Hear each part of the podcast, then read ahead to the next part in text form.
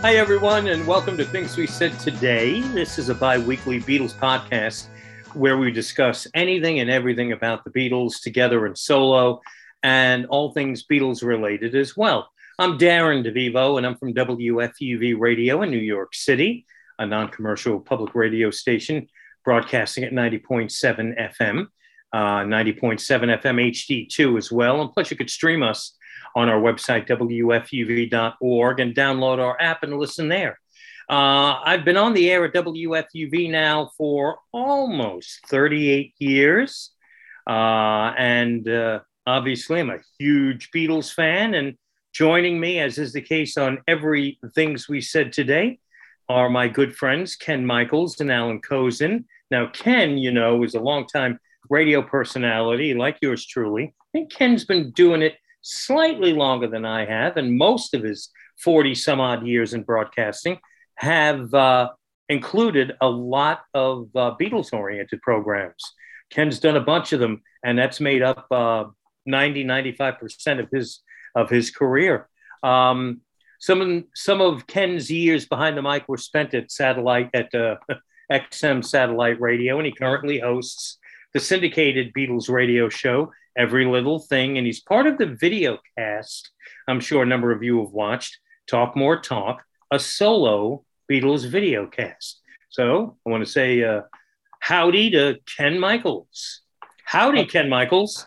A big howdy do to you, Darren DeVivo.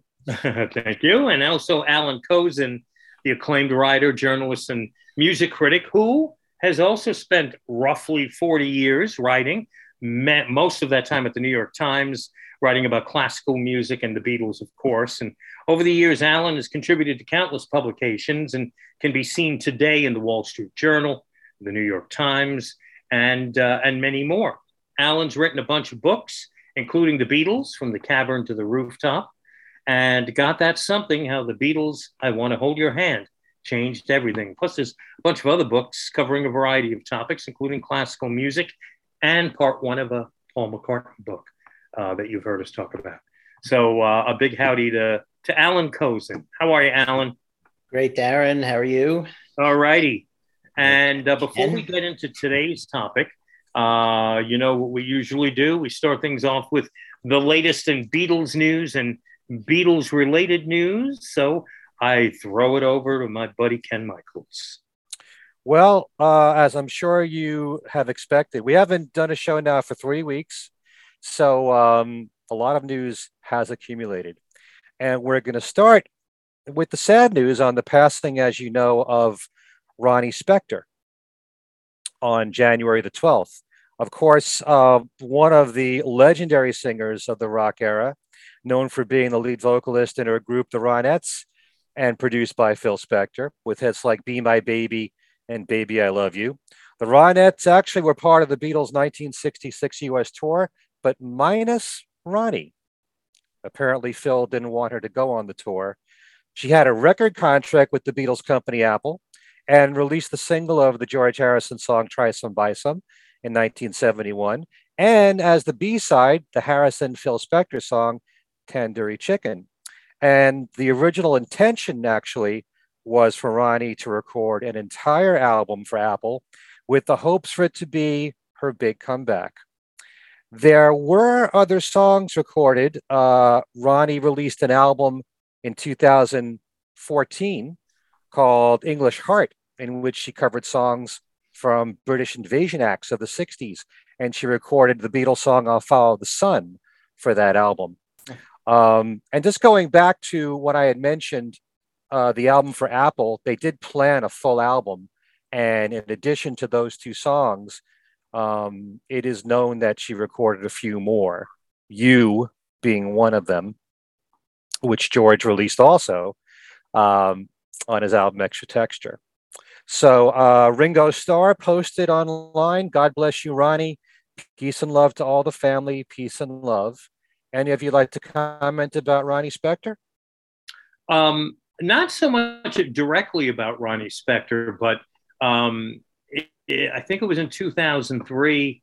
I interviewed David Bowie at WFUV, and Bowie was promoting his album Reality and on reality was a cover of Try Some Buy Some. Right. And we got into a good conversation about it because I thought it was such a, a, a, sort of an odd song, not only for David Bowie to cover, but really anybody. It's, you know, it's a deep track in Harrison's catalog.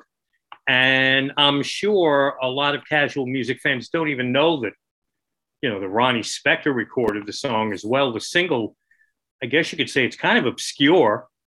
Kind Very. Of, you know, yeah. So uh, we got to talking about it, and David Bowie didn't know that George Harrison had recorded a version of it. Um, uh, I told him it was on Living in the Material World, and I was like, "How did you, how did you find the song?" Well, I knew he had said he'd heard Ronnie Spector, uh, which I found even more fascinating because I said to him, "That's a pretty rare 45." I mean, I, I think it showed up on the charts in the U.S. for like maybe a week or two and change, and who knows what it did in the UK, but it wasn't a hit per se. And um, he had just stumbled upon it in 70, 71. Right. 72? 71. 71. Yeah, he stumbled upon it in 71 and he loved it. And he never heard George Harrison's uh, version of it. But we, you know, uh, the whole thing was that rather odd choice for him of a song for him to cover. Um, but uh, it's it's kind of like not directly related, but it's something that, of course, I'm never going to forget because that was that was kind of like the thing when the conversation that was the uh, the thing that made made you relax a little more because we got into the type of conversation where for a split second there I was talking to a friend of mine, you know, sitting next to me in the car. You know, it got very casual from there. But yeah, um, yeah I mean, being a New Yorker, Ronnie Spector's royalty here and uh, her Christmas shows. Um, I guess they used to, used to do them. I think at the bottom line. I know folks, uh, uh, friends of mine who have seen her at the old BB BB King's Blues Club. Right. You know, swore by going at Christmas time to see Ronnie Spector's Christmas show, and of course, uh, one of the great records ever, "A Christmas Gift for You," uh, which later was reissued on Apple as Phil Spector's Christmas album. Hmm. Um, and then was available for years after that under that title. That's, uh, you know, we'll always keep Ronnie close to all our hearts. So rest in peace, Ronnie Spector. I'm fortunate that I got to see Ronnie Spector perform. It's it's either two or three times at Mohegan Sun, and it would always be at the end of the year. Mm-hmm. I think she tailored her concerts around the Christmas songs, mixing that with her hits, and I was just amazed at how her voice has how her voice was so strong still, like it hadn't shown anywhere. Like it's the same singer from 1963 mm-hmm. doing "Be My Baby," and um, something I I didn't mention this on um, uh, uh, an interview that I just did on my YouTube channel because we were talking about Ronnie Spector. I wasn't aware of this until our friend John Montagna posted this on his Facebook page. But are you guys aware that on the Let It Be album, the original album, the inner groove, you will find the words Phil and Ronnie yeah. inscribed. Oh yeah. And Let It Be. Yeah. And it's on both sides too. Hmm. Yeah. So yeah, those I of you who have an that. original copy. Yeah, I knew that, but had completely forgotten about it. So when he posted that, I saw that post. Mm-hmm. Uh, I was like, oh, I, I remember that. Mm-hmm. Yeah, I never looked that closely to the inner groove, and now well, who like, reads, wow, it's a who reads the inner grooves? You know what I mean? Beatles. Although fans. if you're a fan, if you're a if you're a fan of the Eagles, there are messages in all of their albums in the inner groove that kind of link together as like an ongoing sentence. If you have Eagles albums, I'm, I'm sure it's better if they're closer to being first pressings there's phrases written in the inner inner groove. I don't know if it's on both sides or one side. Mm. Uh, you know, whoever was in charge of doing the cutting, I guess, had a sense of humor. Well, thank you, John Montagna, for pointing that out to us. Something I never knew. And I also remembered that when John recorded his rock and roll album, which Phil Spector, well, in the beginning, did the production for, he said, I just want to be Ronnie if you remember, mm-hmm. meaning he just wanted to be the singer. not a guitar player, not playing any any other instruments, just wanted to be the singer. So yeah, we will miss Ronnie Spector for sure. Um, also, uh, I can't imagine anyone not knowing this, but just in case, um, the Beatles' performance on the Apple rooftop uh, will be shown in IMAX theaters across the country on the 53rd anniversary of the concert, January 30th. Now, I've been told that tickets went on sale and it is reserved seating for this IMAX event. Um, after that, oh, actually, I should say there's there's a Q&A with Peter Jackson that's a part of this whole thing. I'm not sure how that's coordinated, but um, after that, the Apple Rooftop concert will be shown in select movie theaters uh, for three days, February 11th through the 13th. And there is now a release date for Get Back on DVD and Blu ray, and that's on February the 8th. Unfortunately, there's no mention of bonus material. Because but, um, what's that? what's that? I said because there isn't any. Yeah, it's just, it's just I, I, three episodes as we saw them, and uh, you know, well, we heard it first on our own show. Peter Jackson said that they weren't interested in in, in bonus material, and and uh, I guess that basically is. I think what he was telling us is that that that basically is why it went from six hours to eight hours because he felt that if they're not going to want the bonus material, I'm going to put the bonus material right in the the original thing. Mm-hmm. But of well, course, now that that was that. the original thing, we want more bonus material, don't we? I know. I think Peter wasn't Peter sort of holding out hope that there might be like a last minute change that yeah. they could have extended maybe to 10 hours or something if it came out. It was still a little bit of an if it came out on Blu-ray yeah. or DVD. Yeah, he. Um, I think he said he was still going to continue arguing it with them, but I, I, my impression, like from the talk, is that I don't think he thought that the release on Blu-ray and DVD was that imminent. You know, I mean, this is really it's sooner than I thought it would be, and um, oh, yeah. yeah. It, you know what? Here's think- here's the thing. Um, Disney is putting this out, but the rights to the film are owned by Apple. I have a feeling that Disney will have the Blu-ray and DVD for a while, and then it reverts to Apple. And then Apple can do what it wants. And if they want to put out something with extra material or say the uh, an additional cut of the rooftop without the street scenes and police scenes, uh, possibly packaging the original Let It Be in the same set, which is one of the other things mm-hmm. Peter Jackson talked about um, that you know that can happen then whenever that future thing is. So we can look forward to buying it again. Um, but you know maybe when it comes out again it will be in an expanded form of some kind. I, am sure if peter jackson has his way it will be. So um, we'll do you to- think it it gets pulled off disney plus after it's out on Blu-ray and DVD? Mm, maybe not immediately. I, I don't know what the you know. It depends what the terms of the contract are. Uh, it it could be that it, it runs for a year, or, or however long. Whether the D, the Blu-ray's out or not, you know, it's it's uh, it, it, it's odd though that they that they are doing it so soon. I, I just hadn't been prepared for that. It's fine with me. Yeah, but... I was shocked. Yeah, I was shocked. And I also I was always under the understanding that the original Let It Be would be reissued fairly close in time with the Get Back DVD Blu-ray. Mm-hmm. So I'm kind of hoping that sometime this year they would do that. And like you said, they could add bonus material to that too. Mm-hmm. So we'll see. They're actually we, planning right now the huge two thousand dollar box set that's going to come housed in uh, a box that is made from the wooden planks that were put on the roof itself uh, for the performance. And if you're lucky, you'll get one that's got Paul McCartney's skid mark from his shoes uh, on it. That will be the rarest one, the rarest mm-hmm. version. But you're giving them great ideas. You know, I get a free copy if you use my idea. All right. Uh, the Beatles' own website, thebeatles.com, they're selling the DVD. You can order it right now for $34.99 and $44.99 for the Blu ray. As of today, we're doing this on January the 18th, this taping, taping, this session. Uh, the DVD is selling on Amazon for $27.99, and the Blu ray is not listed yet, although I'm sure it will be. The it's newest reissue. For eight hours, you know. Oh, it's, no. Yeah. Very well worth it.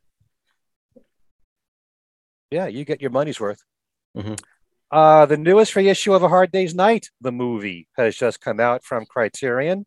Mm-hmm. This is in four uh, 4K UHD Blu-ray combo as two discs, also a DVD Blu-ray combo, which is three discs, and just a DVD for one disc.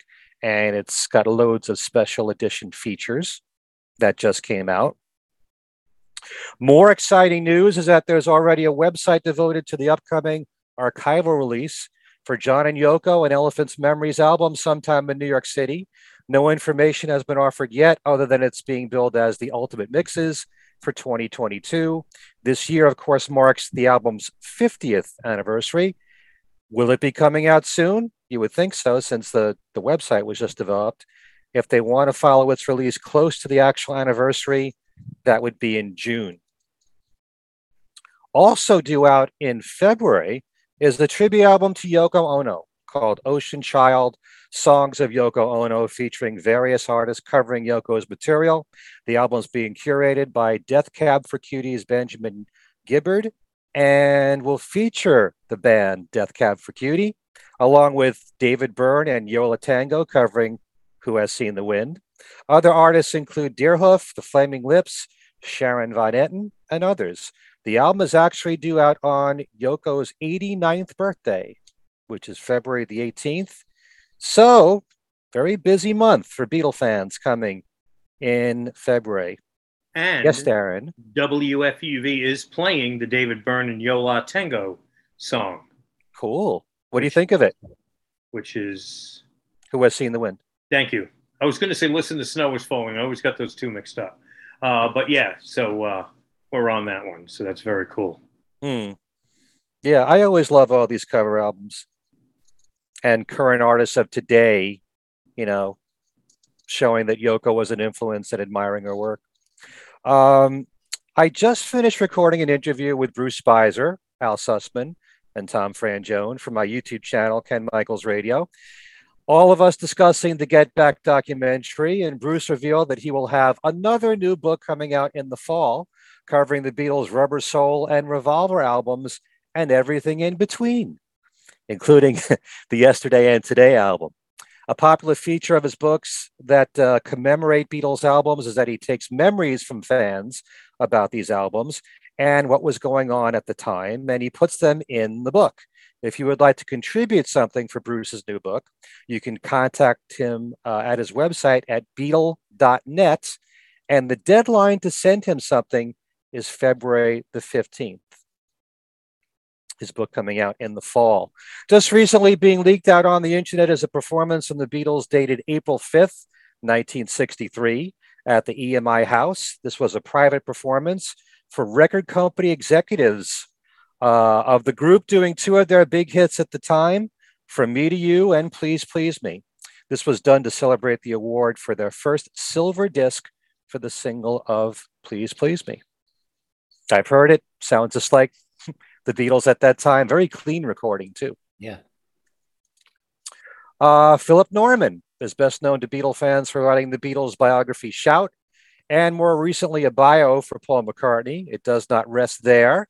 John Bazzini tells us that he has a book coming out on George Harrison titled Dark Horse in Search of George Harrison, which won't be out until 2023. The Grammy Awards are being postponed due to COVID. Paul McCartney is nominated for two awards for Best Song with Find My Way and Best Rock Album for McCartney 3. And George Harrison's 50th anniversary edition for All Things Must Pass is also up for a Grammy best boxed or special limited edition package. A few more news items here. Edgar Winter has been busy for several years playing a tribute album to his late brother, guitarist Johnny Winter. A new album is due out in April to be called Brother Johnny, and it will include 17 tracks handpicked by Edgar and producer Roger Hogarth, including two new songs from Edgar. And this tribute will have a star studded cast of musicians helping out, including Ringo Starr, Michael McDonald, Joe Walsh, Steve Lukather, Joe Bonamassa, Keb Mo, and others. And the Liverpool Echo is reporting that Gerry Marsden, the legendary singer who was lead singer of Gerry and the Pacemakers, who sadly passed away last January at the age of 78, will be honored by his hometown. The Mersey Ferry Terminal at Liverpool's Pierhead will be renamed the Liverpool Gerry Marsden Ferry Terminal. Gerry's classic hit Ferry Cross the Mersey is still played on the ferry every day. And Gerry was also given the Honorary Freedom of the Ferries Award in 1985 in honor of his special connection. So it's nice to see Gerry honored there. Of course, part of uh, the NEMS family, managed by Brian Epstein, produced by George Martin. Nice to see Gerry uh, honored that way. I rode on uh, ferry across the Mersey. I don't know if it's the only ferry they have running. I don't um, know. But 1994, uh, my honeymoon, we ended up uh, in Liverpool towards the end of our two weeks in England, and I was on a ferry going across the Mersey, and of course, I sang the little pieces of the song that I knew to my wife, who immediately thought, "What the heck did I do marrying this putz for? Who's singing, who's singing Gerry and the Pacemakers to me on a ferry in Liverpool?" So, she, did you manage to get an audience there for your singing, or no? But a few backing away. She asked it. A few people asked it. Here's a nice word a few people did come up to my wife and, and offered to throw me overboard, but um, you know, she didn't feel like explaining back home to what happened to me. So she said, "No, leave him alone. He's all right. We'll give him his meds and he'll go to sleep soon." so that's the news. That's oh no news. That's, that's fit, to, print. to print. Yep, yep. Nice. All right. Thank you, Ken. Uh, that was very newsy. Uh, and now we move on to our topic for the show uh, which is misconceptions about the Beatles. Uh, and and I, I, guess also could some of those misconceptions could spill onto some of the individual work and whatnot. Um, we had uh, a debate, the three of us did in planning um, this show out uh, about things that we've heard over the years, rumors, um, fake news, uh, and other things that maybe actually some people think are real and have become fact over time. We're here to shoot them all down or debate back them all up, one or the other. Yeah. So, do you want to start, Ken? Um, well, uh, one of the ones that I would like to bring up um, is actually kind of a two part thing. Um, every now and then I hear it being said that the Sgt. Pepper album was really a, a Paul McCartney album or a Paul McCartney, George Martin album. And I've also noticed over time that a lot of people are giving John, I think, a lot less credit, where I think he deserves a bit more credit. Um, and to expand on that, and I'll discuss it, you know, a few minutes later, that the last half of the Beatles' recorded career as a group, that it was a McCartney dominated mm. period. Um, I can understand why people feel that way. Uh, discussing uh, Sergeant Pepper, when you look at things from the standpoint of songwriting, I think that Paul wrote more than John did. But if you break it down song by song, I think John's input as a songwriter was more than we give him credit for. We all know that he wrote Lucy in the Sky with Diamonds. He wrote, well, most of being for the benefit of Mr. Kite. We don't know how much Paul wrote, but Paul did say he helped pick out the lyrics from the poster uh, with John. We know that John wrote Good Morning, Good Morning, and that John wrote a substantial portion, whether you think it's, you know, most of the song of A Day in the Life. But also, along with that, with little help from my friends, is a joint collaboration between the two. I don't know if we know if it was exactly 50 50, but I do know that John had input in the songwriting of that song. And also in the case of, say, getting better, you may have heard about this before, but John did come up with the line, couldn't get much worse. Paul has uh, rarely mentioned that, but you know, um, in addition to that, uh, John did say it might have been in Playboy that the line, I used to be cruel to my woman. I beat her and kept her apart from the things that she loved, that that came from him. Also, where she's leaving home is concerned, the counter mel- melody mm. that we gave her most of our lives came from John. That's a very important part of that song. Makes a huge difference in that composition. Um, so once you add all that, um, I believe, yeah, Paul still wrote more than John, but not overwhelmingly. You know, it's a little bit more balanced, I think, when it comes to the songwriting. Give Paul the credit for the concept of the album that, you know, this was a band, you know, in the guise of another band. It could be someone else, you know. Um, I think Paul deserves a ton of credit for uh, Sergeant Pepper, but I do think that sometimes, you know, not enough credit is given to John's contribution when it comes to the writing on that album would the two of you like to uh, add your opinions on this? Um, you want to you want to go first, Alan? Sure. Um, I could um, argue the other position in a way. I mean, uh, what what you say is true. I mean, and and and when you put it that way, it um, it really does uh, show John to be notably more involved than people often think but the fact that the concept of the album was paul's i mean that's that's i think one of the things that make people feel that pepper is more of a paul album um, and john in his interviews sort of has talked about pepper as more of a paul album um, but um, yeah i think you know i I think to sort of pull back from Pepper itself um, and and look more broadly at the Beatles, 1966, 67.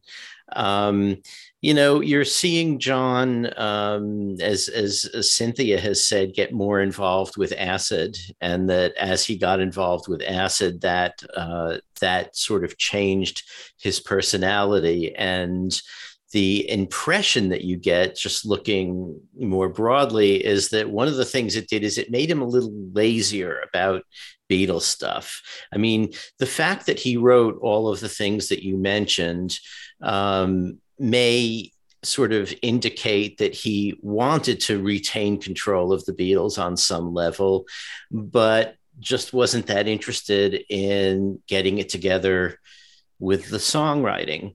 Um, that said, the Pepper sessions did begin with Strawberry Fields Forever, which is, you know, one of his greatest things, you know, one of the mm. Beatles' greatest things, um, one of the greatest things of human civ.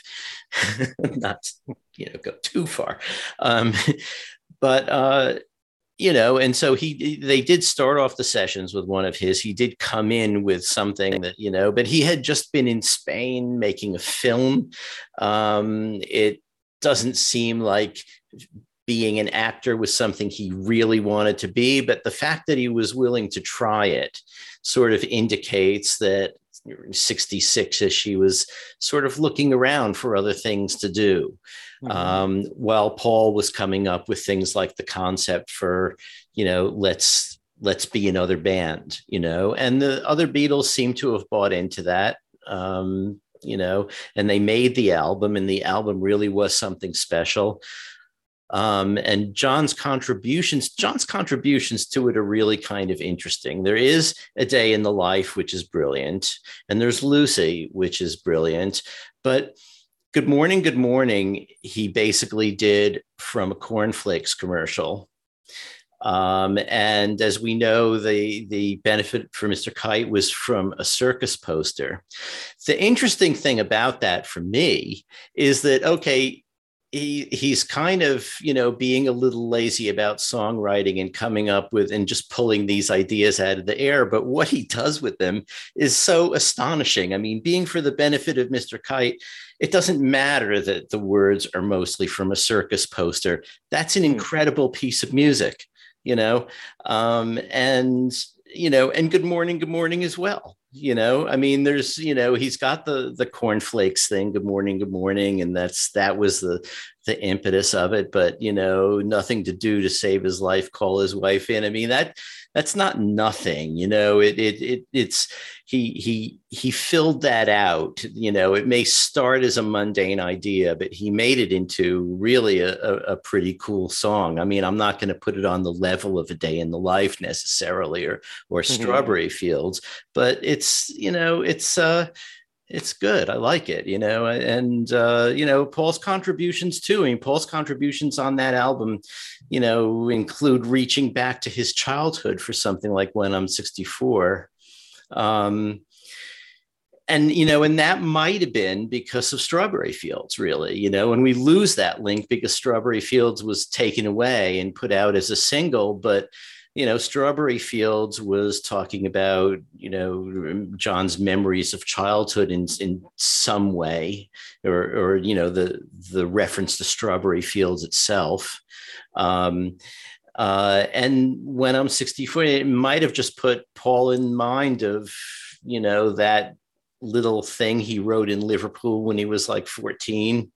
uh, you know, as something that could be sort of revived for this if it if it was going to be a a sort of Liverpool themed album at first, which it didn't turn out to be. And I'm not totally convinced that it was ever meant to be.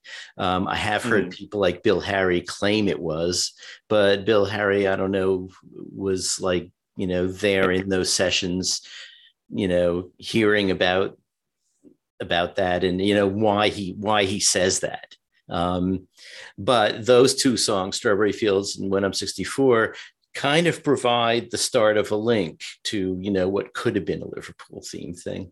So anyway, yeah, I, I, I do think that Paul was beginning to take the reins a bit, but um, I I see it more as because he recognized that they needed something else you know, mm-hmm. uh, and that John was at that point happy to just sort of hang around at home making weird little tapes for himself. And you know the what were the beatles going to be doing? They weren't going to be touring. You know they were kind of at a weird place in at the end of 1966 and someone had to take the reins and paul did it. So. Yeah, and uh, you mentioned um, John being, um, you know, involved with How I Won the War as an actor. It was then when he admitted he was thinking for the first time, "What would I do if I didn't have the band?" Mm-hmm. And actually, when you're talking about Strawberry Fields Forever, I always thought that that, if anything, inspired Penny Lane. Maybe more so than when I'm 64 writing the lyrics for that, because it's all about you know memories of growing up in Liverpool and certain mm-hmm. sites in Liverpool that you remember. Right. Um, so you got three songs that tie together. Yeah. But my point is with, with Sergeant Pepper, I think that, you know, John should be given a bit more credit songwriting wise. When it came to driving the band, yeah, you noticed that the second half of their time as a band, Paul was the one that was always trying to come up with ideas and driving the band for new projects and all. Um, Darren? Hi.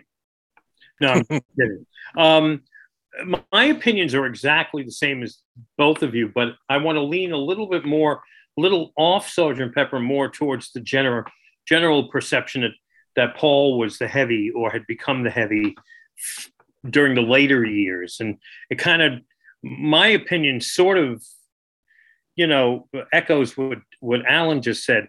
I just think McCartney was more focused as a Beatle, focused being a Beatle. I mean, uh, that was it for him. So he was writing at his best at that point. I think also think that the uh, tail end of the '60s, McCart was one of McCartney's peaks and maybe the peak when it came came to creativity, songwriting, and whatnot. Um, uh, I mean, you could maybe come up with another era or two. That's not the point. But while Paul was was peaking at that time, I think John's attention was taken away. It wasn't 100% on the Beatles. Right. He had met Yoko. He found that there was more to life than just being a Beatle. There were other outlets. If he's thinking when he was making How I Won the War, what am I going to do if I didn't have the band? Well, now he's finding out. He can make films with Yoko. He can tap into that artist um, side of him that he had going back to when he was a boy in Liverpool writing poetry and drawing pictures. Um, and it didn't have to be conventional art, be anything. He didn't have to make his own, uh, he didn't have to write his own songs or make his own albums. He could twiddle with the knobs on a tape deck and come up with an album. And that was fun. And you know, I've I've messed around with tapes and stuff. It can be a lot of fun. Mm-hmm. Uh, I don't know anybody that wants to listen to it after I've made loops of uh, belches and stuff like that. But but no, these were the things that that that that I think that John found value in, and and that took him away from. You know, if he was going to write, uh, had a quota of ten songs, maybe he was only going to come to a session with six or seven as a result of that. Meanwhile, you're in a band with Paul McCartney, who's got it all invested into the group uh, at that point. Uh, and mm. I think it can be as simple as that. Yeah, Paul probably was a heavy. I don't think he was uh, the be all end all of Sergeant Pepper, all for the exact same reasons that all of you pointed out. And even George, whose input was minimal on Sergeant Pepper, what he did input was massive. Um, you know the just the Indian influence to to the vibe of the album mm. alone is enormous. Um, so uh, I, I, think it is it isn't a misconception that Paul sort of dominated Pepper, or Pepper was a bit more of a Paul album, and those later years were McCartney um, driven. You know, lack of a better way of putting it, but I do think that Paul was was was the heavy because he was peaking at that point. And again, I think John's attention was was elsewhere, and I think we sort of saw that in the movie, in the Get Back movie, how John could come in and out of focus uh, when it came to the to the Beatles. Hmm. I think some that another thing that we go ahead. Some excellent points there, Darren, and and we can debate, you know, when was Paul's creative peak. We should do a separate show yeah, just on that. I think that that was I mean, he was really, I mean, you look at it. I mean, I, I don't know what the, the, we don't know, we'll never know exactly what the dynamic was between John and Paul as writers. You know, when when they were, were writing songs, sitting down, talking about, listen, I have this, I have this song, or, you know, um, you know, Paul's pumping out things like The Long and Winding Road and Blackbird and writing Goodbye for Mary Hopkin and uh, Come and Get It. And then there's uh, uh, Let It Be. And there's all these incredible songs. Uh, maybe John thought that right, right now I can't keep up with this guy. You know, uh, so here's what I got right now. Knock yourself out. Um, I'm going to go make a film about a fly uh, you know, it, I'm making a joke, but at the same time, you know, John had other places he could go channel his energies. And that really exploded in 68. That would have been after Sergeant Pepper, but, um, you know, by the end of 1968, opportunities were popping up for John. Right. Um, you know, that weren't there, that Paul didn't need, didn't need them. He had his, he was a Beatle. That's all Paul needed at that point. Same could be said for George. You know, hmm. I think we talked a lot about this, you know, on in previous shows, especially talking Get Back. George also found his outlet and realized I don't have to put up with maybe getting them to pay attention to one or two of my songs. You know, or my song doesn't have to take the back seat to Wild Honey Pie. You know what I mean? That, hmm. that that doesn't have to be like that anymore. Right. I'm only where John and Paul are concerned. I'm only talking in terms of the actual songwriting and what they released. I mean, if you break it down, as some people might, like the Red and the Blue album, 1962 to 66 and 67 to 70, I don't think that Paul dominated the group from 67 to 70 the way that John dominated the songwriting from 62, well, certainly through 65. Once you're getting into Revolver, it's very balanced between the two of them. But I think that people have a misconception about the second half of the Beatles, that it was more dominated by Paul. And I think a lot of that is due to the fact that many of the A sides of the singles tilted towards Paul. Although you still had Come Together and the Ballad of John and Yoko and All You Need Is Love right. for John songs and all that. But if you were to go song per song on every single album, you would find that it's a little bit more balanced between John and Paul songs. I actually went because I always said to myself, you know, the White Album is so Lennon dominated, and it's not. There's a difference of two songs between John and Paul. It's it's much more balanced between the two of them. But I do think overall, yeah, McCartney had more input in the songwriting the second half, but it wasn't as the way that John was in the early years from 60 to 62 to 65. I'm only talking songwriting here. Yeah, I kind of think when people say that Paul dominated in the second half or the second the end of their career from Pepper on that that they don't mean just the songwriting that they mean that he became sort of the the de facto leader of the group because mm. John had in some ways tuned out. But um, whether or not John tuned out, I mean, it's another interesting thing that, like, another one little piece of the puzzle that comes from the, the Get Back film is that discussion just before the rooftop when Paul is saying, well, but if we just go play the thing on the roof and that's the end of the film and it's just that we now have a film about us making an album you know big deal and john says well making an album is what we do you know? Um, but but if you you take that bit of conversation and you put it together with paul wanting to you know coming up with the idea of like let's pretend that we're a different band and that way we can sort of break out of the whole beatles thing. And then right after that what? Let's go get you know some cameras and a bus and go touring around england with no script and mm-hmm. just you know film it. That'll be different for us and it definitely was different for them. Um, and then uh, white album i can't see any particular paul leadership there but then immediately after the white album the idea of okay let's do some concerts to promote this which morphed into uh, get back slash let it be. Um, so Paul was taking the initiative and wanting to do something different than just going in and making an album. If they're you know if we're not going to tour is, is that just going to be it? We convene for an album every few months or once a year and and that's it. No, I want to do something more interesting. I want to mm-hmm. go film around the country, or I want to write an album of new songs and play it and record it live, you know. Um, and I think he, you know, he definitely was. I, I, don't think it can be argued that he was coming up with those ideas, you know, that he was coming up with ways of breaking out of the, you know, we're a pop group, we go in and make albums mold you know? So in that mm. sense i think it's it's fair to say that it, you know he sort of took over the leadership even if the songwriting was you know not dominated by him necessarily. That's that's the way i always took it when people say that you know about paul dominating the uh, last bit. Okay. Well those are excellent points. I knew this would be debatable.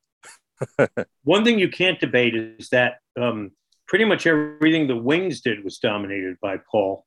Um, anyway, uh, so uh, now that was uh, that. Ken is thinking, I did have the idea to have him on the show. uh, all right, so that was a Ken thing. Allan, do you have a, a, a misconception that pops into your head that um, we want to discuss?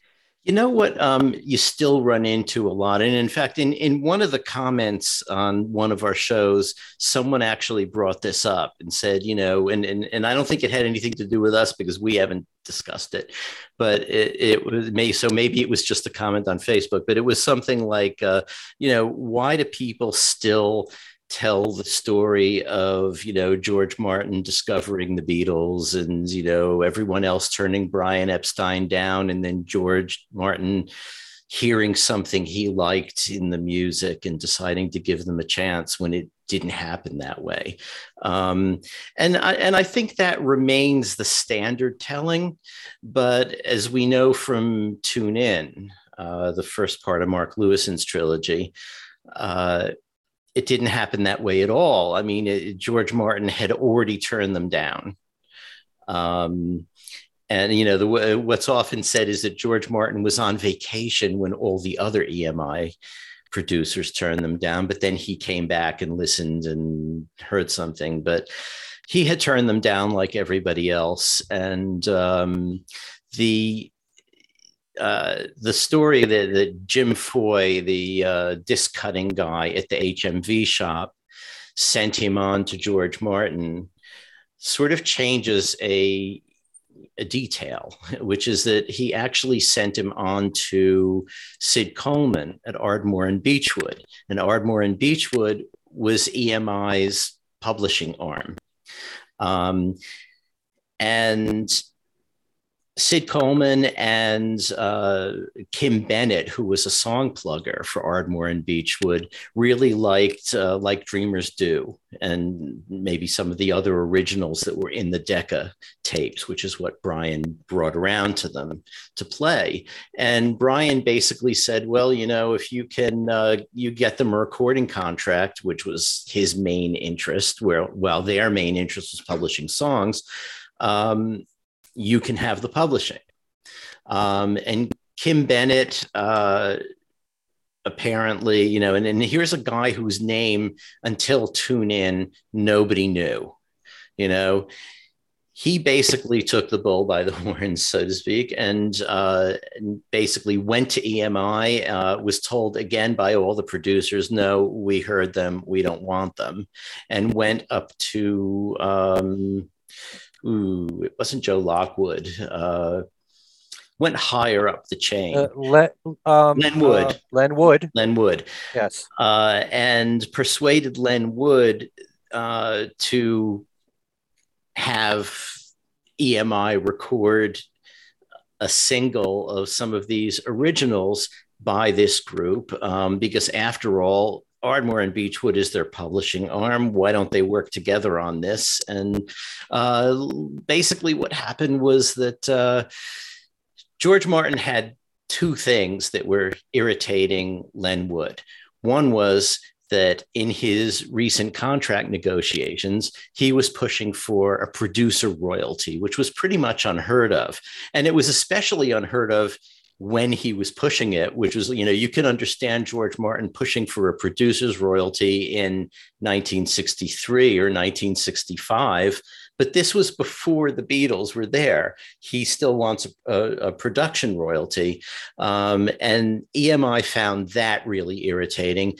And the fact they found out that um, he was having sort of a romance with his secretary, Judy Lockhart um, who he eventually married. Um, but the idea he, he, was married at the time too. He was married at the time, but I think they were splintering. Um, the fact that this was going on um, offended Len Wood. The fact that he wanted a producer's royalty offended Len Wood. And so, as punishment. this is like the great aspect of this story. As punishment, he was given the Beatles to record. Um, and you get a sense of, I mean, this is one, once Mark Lewisohn ran into Kim Bennett, and I'm not exactly sure how that happened, but um, he also got verification from other people that, oh yeah, that's that's actually how it happened. I think Norman Smith um, was one of the people who uh, confirmed that for him. Um, and he also told me that uh, you know he really sort of put uh, Kim Bennett's feet to the fire, you know, for details and you know looking for any kind of contradictions or anything wrong with the story, and um, but basically ended up getting it verified. Uh, and and this was something. This is one of the things in Tune In that nobody knew anything about, and a lot of the world seems not to have caught up with yet, even though it's been out for nearly a decade. And by the way, Mark, where's Volume Two? Um, um, so you know it, but but it puts puts another piece of the story it clarifies another piece of the story which is that we had heard like long ago and i think it's even mentioned in the mark lewisohn's recording sessions book that um, george martin didn't initially come to the Beatles artist test recording session. Um, he left it in the hands of his assistant, Ron Richards. And it was only after they'd been playing for a while that Ron Richards sent a note down to the canteen where George Martin was just hanging out. So obviously, not like doing anything really, really important that made it impossible for him to go to the session, sent him a note saying, you know, this you really want to come and hear this. And then he came and heard it, and you know, the rest is more or less history. We'll hear how the history changes as further uh, research goes on, but um, but you know, in a way, it doesn't matter. It doesn't matter if the story, as everybody has wanted it to be, um, isn't what actually happened and and and this is what happened instead. I mean do any of us feel uh, any less about george martin because of that? I don't think so. No. Yeah. but you know the thing that i fa- found ast- astounding about this whole thing is that the beatles never attempted to record like dreamers do. Yeah. At emi if that was the song that ardmore and beechwood were so interested in then why didn't they do it? Yeah, I don't know. And I and also did, thought. And, and why did George Martin try to get them to do How Do You Do It if the point was for them to be doing their own stuff so that Ardmore and Beechwood could publish it? Yeah, strange. Yeah. I thought that when Mark's book came out, that this would be front page news on newspapers. I mean, the way that we've been brought up to believe how the Beatles got their record contract is nothing to what the truth really was. And I think that the Beatles themselves never knew it. Mm-hmm. They didn't know this whole backstory. They probably didn't. Um, Brian, of course, would have. Brian Epstein. Um, and you know, and there then another interesting thing comes out of this. George Martin seems to have felt that being punished by Len Wood isn't something he necessarily wants to put up with. So, because Ardmore and Beechwood was involved in this whole setup, he steered Brian Epstein towards Dick James, for publishing. And Dick James ended up, um, you know, realizing that he this was a competitive business and he needed to come up with something. He came up with the idea of Northern Songs, um, which John and Paul would own a portion of, and uh, you know, and made it a, a very tempting thing. And so poor Kim Bennett and Sid Coleman and Ardmore and Beechwood are basically written out of history. You know, they got the publishing for Love Me Do you know, and I guess P.S. I love you. And that was it, you know. Um, and then they're just out of the picture. And they had worked really hard, got Brian Epstein what he wanted, which was a label deal for the Beatles, and then are just out of it. That's stupid. Mm. And they then formed a band with Pete Best. what it also means uh, is that you're always told that they auditioned for EMI on June the 6th, when in fact they already had a record deal anyway. Right. It was really their first session for EMI. It wasn't yeah. an audition. Well, they say it was an artist test, but it, but it was, as you say. I mean, they had signed the contract a couple of days before. We we have a copy of the contract. Hmm. Um, that contract was signed before they they turned up, and um, you know, it basically this is another, this is one thing that that that Mark had been through with George Martin, you know, saying, well, how could you gave them a contract before you even heard them? No, no, no, I, I, I couldn't possibly have done that. Well, in that case, when did you hear them before June 6th? Well, I, I, think I went up to Liverpool and heard them at the Cavern. Well, okay, let's look at their calendar and your calendar and figure out when that could have been. And there was no time it could have been, you know.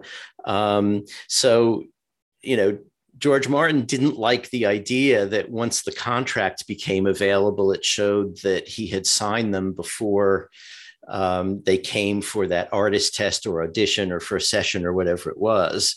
Um, but he did. Now, if you look at the contract, it basically obligates EMI to virtually nothing, you know, so it's not as if he was giving away the store at Len Wood's command. Um, you know, uh, it, it, it basically said that in the course of a year, they were to record six sides or six songs, uh, which EMI could put out or not. And if they did, they get some fraction of a penny royalty. You know, it, it wasn't it, it wasn't giving away the store at all. Um, but yeah there are so many of these details that you know it's it's one thing if you you have a pop band that you when you sign it you think it might be big for a couple of years and no one's going to be interested in all the details of how they were signed. So here's the official story of how they were signed and then that became the official story.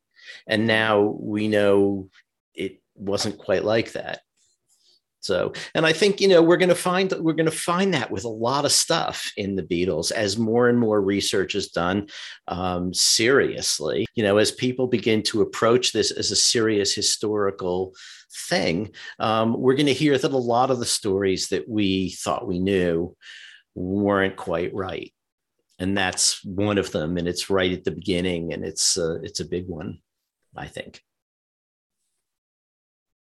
What's funny mm-hmm. about that whole thing is something that we didn't talk about, not really part of this conversation, is how on earth were the Beatles rejected so many times?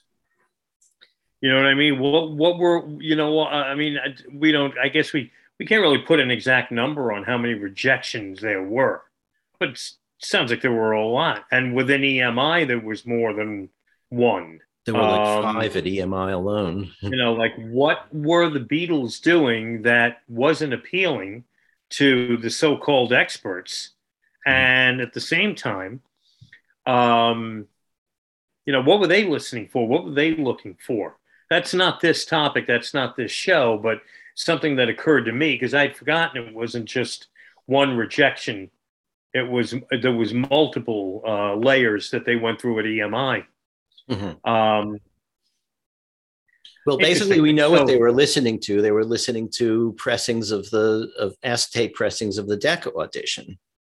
Okay. So maybe they felt that the novelty things like the Searchers tunes were too corny, or maybe they, okay. you know, who knows? Um, it's it's you know, it wasn't the Decca audition is. I, I think you know we all enjoy listening to it, but it wasn't really the Beatles' best inning. Right, right. Hmm. Okay.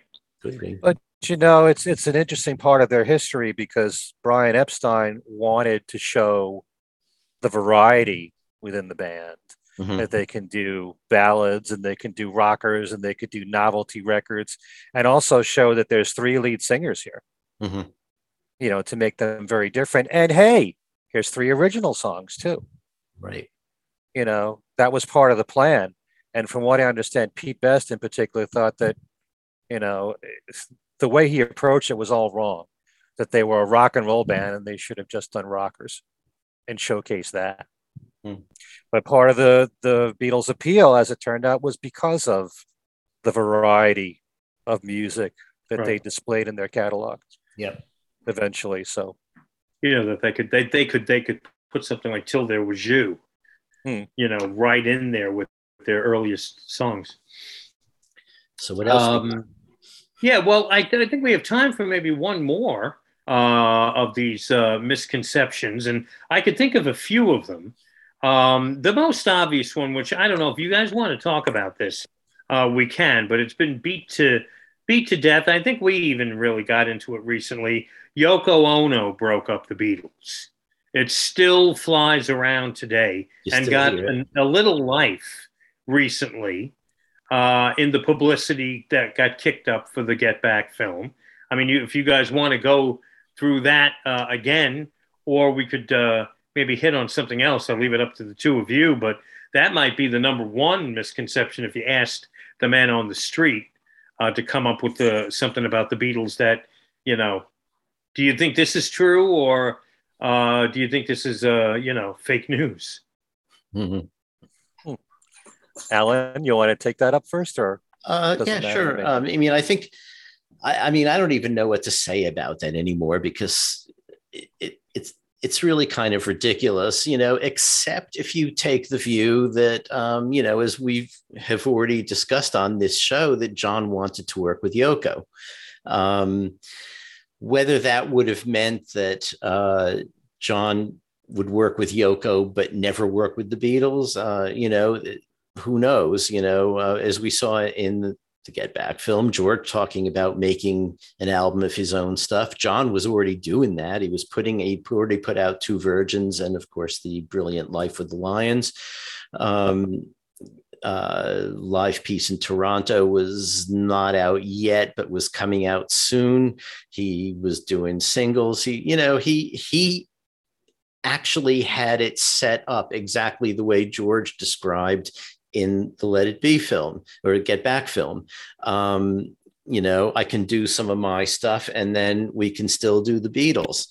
John could have done that, but um, you know, he was interested in doing other stuff. He was interested in leaving the pop group thing behind. Um, and I'm saying pop group thing from like his point of view at that time, based on what he was saying. But we know that by then they were far more than a pop group.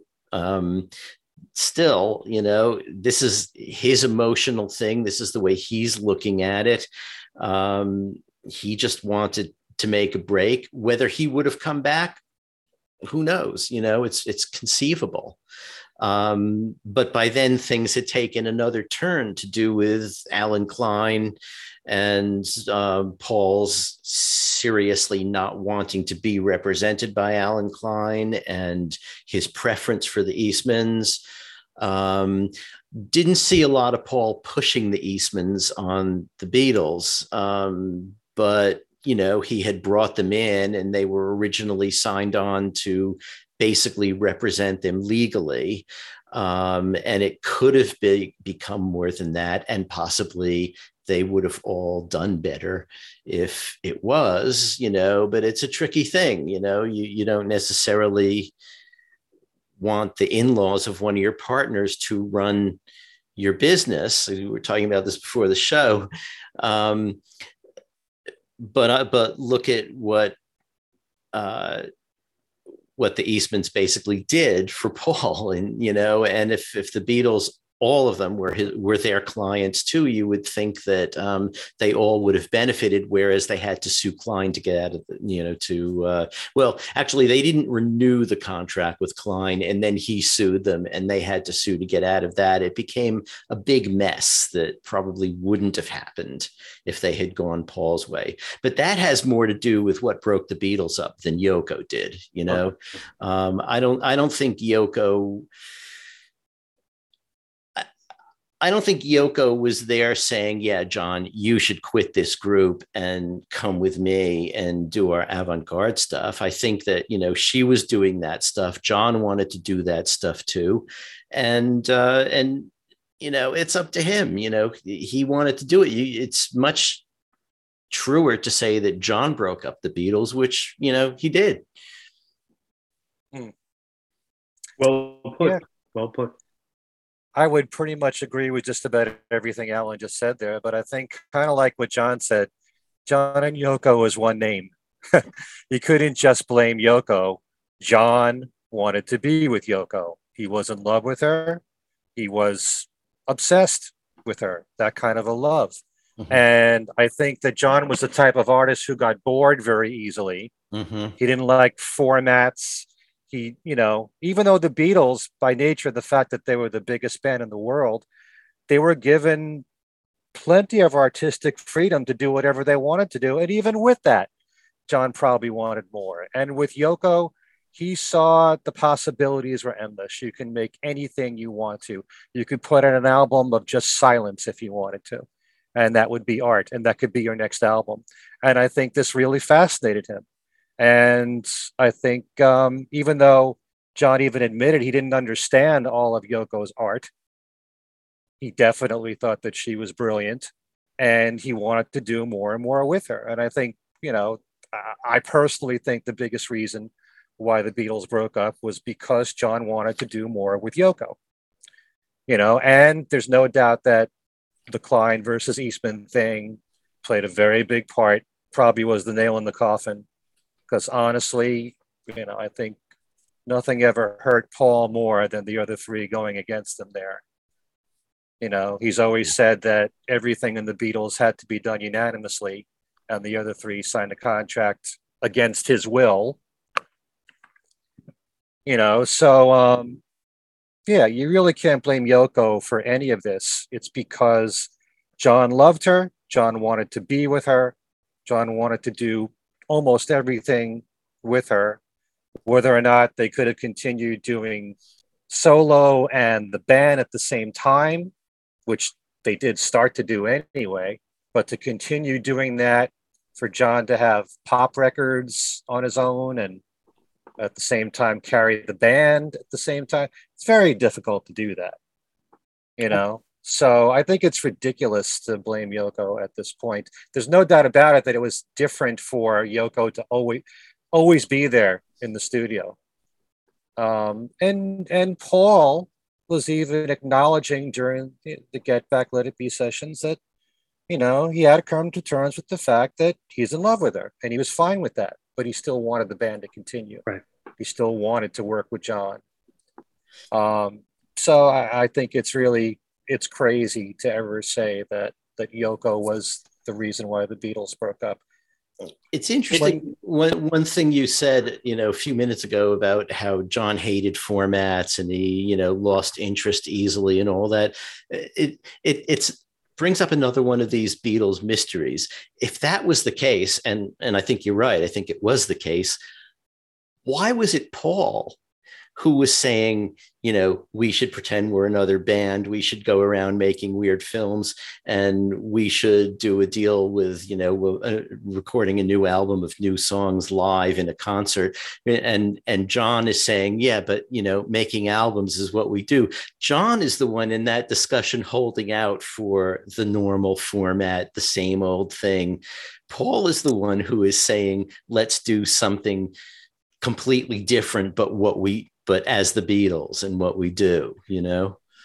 Maybe what John was thinking was it's what we do with our albums that make all the difference. Mm. You hmm. can make changes in the music that you do, you know? I mean, Revolution number nine. How radically different was that for an album at the time? And. I'll hmm. bet John wanted to do more of that stuff. Yeah. Darren? You know, I feel that in this discussion, it's pretty obvious that the key player here is Allen Klein.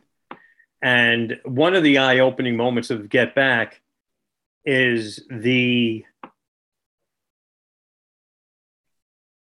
I don't want to put it the wrong way, but almost the, the the the the the way John was starstruck by Allen Klein from having met him, I guess the one time, and and it, it, almost seemed as though John was like kind of in awe and even gullible that he was in one meeting with Allen Klein was sold hmm. that Klein is otherworldly and he'll do such incredible things for us. There are those, I think, two instances where he's talking almost like Klein is uh, a divine thing of what he's capable of doing. And John was under his spell. I mean, I don't know if you guys agree with me, but John really was taken by what Klein had to say yeah. and seemed like he wanted others. You have to come hear this, this, this, this prophet I met. because he had, you know, he said these things. He could, you know, we'd make two albums from now. We'll own the company, and you know, all these things. Um, and you see that. And correct me if I'm wrong. There's a scene towards the end where John leaves the session. The session's pausing for the day. John's grabbing his coat because there's a meeting with Allen Klein. And in the, I guess, in the uh, upstairs. Mm. And John's making a beeline for the door. We got to go. I got to go talk to him. Got to meet Allen mm. Klein. McCartney's nowhere to be found. Hmm. Almost as if Paul kind of knew, even before that. I don't even know if McCartney knew that Klein had spoke to John and John was enamored over this guy. Yeah, because, um, because Paul wasn't there the, when John was telling George about the meeting, but right. John is also saying, you know, I don't want to say it all now because I want to tell you all together. Um, yeah, but but you could uh, see John's oh, yeah. way he's talking to George. It's like this guy I saw. You know, he came in the room and the heavens opened. He knows more about me than you do yeah. yeah. And uh, when I was watching that, it made me a little uncomfortable because I'm like, um, John, don't you know how this is going to play out? Wait a minute, I'm 50 years in the future. He, he, he, can't, he can't hear me.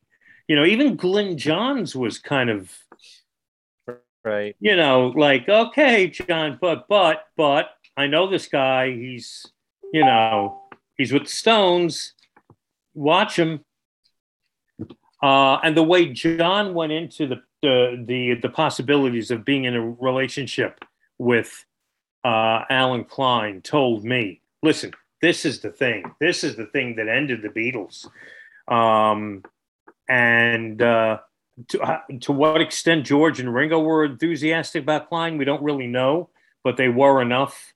They were enthused enough that they signed on. Mm-hmm. Um, but you know that's you know but it's not sexy to say that it's sexy to say the wife a wife yeah. mm-hmm. broke it up Yeah, could have been linda could have been linda could have been linda six she meets paul six months earlier and is a more of a vocal uh, personality more of someone in the spotlight if jane asher who was a who was a bit of a known uh, celebrity i guess at that time uh, well, you know, maybe they got married. You know, you'd have people today talking to Jane Asher broke the Beatles up because he st- she stole Paul's heart and they got married. And now that he was a married man, he wasn't interested in hanging out with the boys anymore.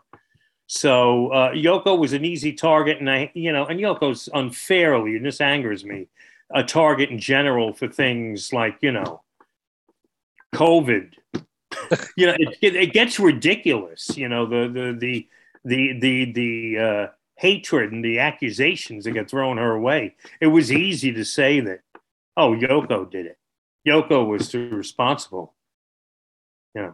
Well, but the fact of the matter is, there were a lot of reasons why the Beatles broke up. Yeah. And we could all debate which the number one reason is. And there's no doubt Allen Klein was a huge factor, but I still think that John wanted a new life with Yoko. Yeah. Oh, I, I think agree. that's I think that's even more important. Think, don't you think that had Allen Klein not come around, it's very possible, and I think you kind of alluded to this, they could have kept going, and there was nothing stopping the four of them from, you know, doing what Phil Collins ultimately did decades later. You know, George could have very easily cut his solo album, um, his his his All Things Must Pass, and John could have kept going on making singles and tape loop albums. But if you if you were to take a look, and I just discussed this in my my video on my my YouTube channel, at all these bands, and there's only a handful of them where you could say individual members had successful solo careers. None of them nearly as close as what the solo Beatles had, but they were kind of short lived. You know, it was hard to maintain the case of Phil Collins, he had a solo career and the career with Genesis.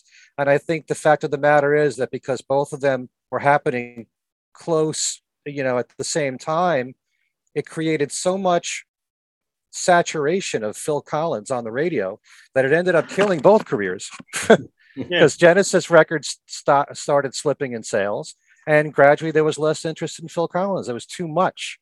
Hmm. And when you're writing songs, how do you know what belongs on a solo album versus versus a group album? How do you know where to place it? If you're doing a tour, what songs do you do? How much solo music do you do? You know, the Eagles, individual members like Glenn Frey and Don Henley had successful solo careers. Joe Walsh, although Joe Walsh was a name before he joined the Eagles, you know, but it was some success, not a lot.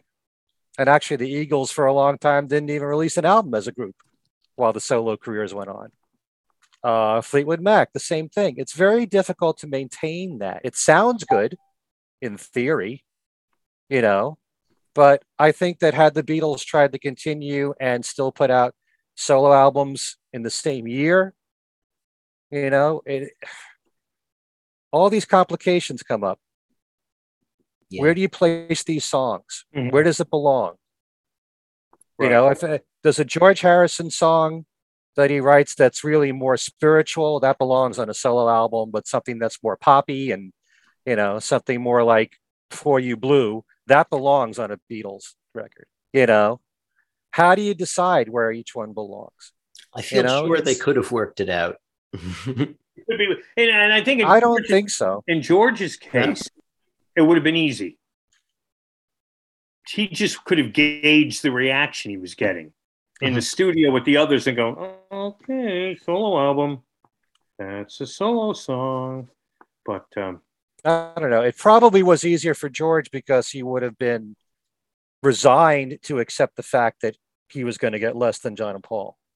right. So just give a few songs for a Beatles album. Well, no, wait. We we have this agreement where George was going to be getting as much as John and Paul, and But that never happened. it never happened. But that's how it could have, you know, proceeded. And and the other mm-hmm. part of that discussion that you know when they're talking about the idea of a of putting out a Christmas single that year is you know everyone bring in their their best idea and we'll decide we'll pick one. So it could have been like that too. And and they could have come to a session played some things and like darren said you know judged from the others reactions you know whether this is going to be for the group or for solo and and it, it could have worked that way. I think you know the only the only way you really can blame yoko in this scenario where you know John wanted to go off with Yoko and do that stuff is like you're blaming her for existing and meeting John, you know, because she was not pushing this idea of him leaving the Beatles. If if he left the Beatles because he wanted to be with Yoko and do stuff with Yoko of the style that Yoko was doing, that's on him. That's not on her. Right. So, okay.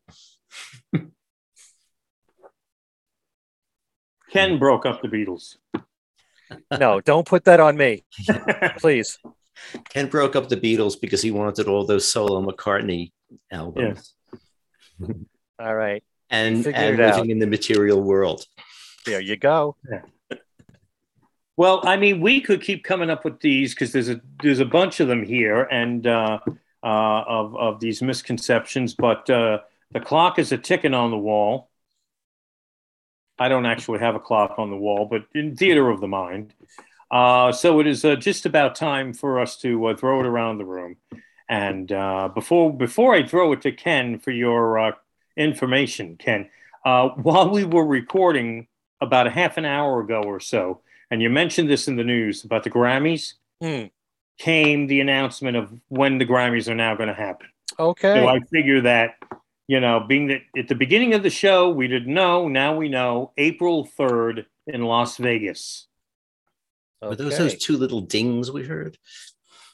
I heard those things too. No, that's not what they were. Hmm. Um, uh, those uh, ding, I don't know what those dings were, but uh, maybe the dings in my head. Speaking of dings in the head, let's go over to Ken and uh, get your information, Ken. Give me that ding. Ding. Uh, first of all, uh, my YouTube channel, Ken Michaels Radio. It's been pretty busy lately. I just did an interview with Al Sussman, Tom Frangione, with Bruce Spizer. And uh, since I can't get enough of talking about Get Back, I'm sure I'll be doing more shows on Get Back, and we could always do more here if you guys want. Um, it's mainly about Get Back, and we talk a bit about the passing of Ronnie Spector. That's on my YouTube channel, Ken Michaels Radio. I also did an interview with a guy named Mike Miller, who is the lead singer and bass player for a Paul McCartney tribute band from New England called One Sweet Dream. And we do a number nine dream show on, on Paul, uh, where I have three different categories on Paul, and he's got to name his top three in each category. Again, that's at Ken Michaels Radio. Please subscribe to that. My other um, podcast show, Talk More Talk, a solo Beatles. But there's that thing again. There you go. Yeah, that's Talk More Talk. That's this. There's a thing in my head. Never mind. More Talk, a solo Beatles video cast. Our next show will be next Monday, uh, which is January the 24th at 9 p.m. Eastern. It's a live broadcast and that it stays online. Uh, we'll be talking about uh, our favorite solo Beatle videos of the 70s, specifically from that decade. Okay, just go to our YouTube channel for Talk More Talk, a solo Beatles video cast for that. Um, my syndicated radio program, Every Little Thing, which, by the way, come this March, celebrates its 40th anniversary. 40 years since I started doing Beatles radio programming. Um, my newest show will include a thematic set of charity recordings from the Beatles through the years, and also a set of Beatle and solo Beatle demos. And on my website, kenmichaelsradio.com, you will find a page for that show, which lists all the radio stations that carry it, when they broadcast it, with links to their websites so you can stream them. Okay, this is not uh, a show that you can listen to on demand. You have to listen to live streams from the actual radio stations. But that's on my website, kenmichaelsradio.com, where you'll also find weekly Beatles trivia, and you can win one out of 10 great prizes every single week uh, on the website. So if you can, please uh, please visit the website as often as you can. That's it. All right, Allan. Okay, you can reach me at Facebook, either at Allan Kozinn or Allan Kozinn Remixed. Um, you can reach all of us at uh, Things We Said Today radio show at gmail.com. Um, send us an email if you have uh, uh, other Beatles misconceptions that you hear there it is again that you hear a lot and that bother you and um, you want us to tackle we'd be happy to. Um, you can also follow us on twitter. We have uh, at at things we said fab. Um, and uh, we have two facebook pages for the show uh, things we said today beatles radio fans and things we said today um, the shows are posted all over the place um, on on both of those Facebook pages, uh, on YouTube, where the video version of this lives. Uh, audio versions live on uh, Podbean and uh, Apple iTunes, various other places, and um, that basically is it. All right, thank you. And as for me, uh, you want to send me an email directly just to me, and we could talk about these two guys. No, I'm kidding. Uh, but I also a few few folks will check in, uh, especially those that maybe also listen to FUV, WFUV. My email address is Darren DeVivo at WFUV.org. Uh, and as for me on the radio, I'm on, I can be heard Monday through Thursday nights starting at 10 p.m. and Saturday afternoons from 1 until 4 on WFUV 90.7 FM. Uh, and we're on HD. I don't know if anybody pays any attention to HD radio anymore. Um, but um, there are instances where, for example, WFUV, like this past Saturday, if I'm not mistaken, um, uh, we air Fordham University College men's college basketball, and there was a game Saturday afternoon, uh, which was on 90.7 FM. But if you were in the car, you could flip to HD2 and and uh, and there I was spinning tunes or listen on our website. Anytime you can listen anywhere you are at wfuv.org on our app uh, and check us out there. And on Facebook I'm on Facebook. I have two pages uh, Darren DeVivo. The other page is Darren DeVivo um, WFUV DJ and Beatles podcaster. Uh, and uh, join both of them, covers all bases, and uh, we'll be connected. Uh, and this turned out to be a fantastic topic. I will admit, before we started, I was uncertain, uh, but it was great. And we could do a part two. And actually, maybe we should at some point do a part two with some more things, uh, maybe that dig a little deeper than did Yoko break up the Beatles. Mm-hmm. But I thought that that one is kind of like the one that everyone brings up, so we should at least acknowledge it. But uh, again, thank you everyone for tuning in. Uh, so for Ken Michaels, for Allan Kozinn, we will be back in a couple of weeks. We will see you then. Peace and love. Thanks for watching and listening.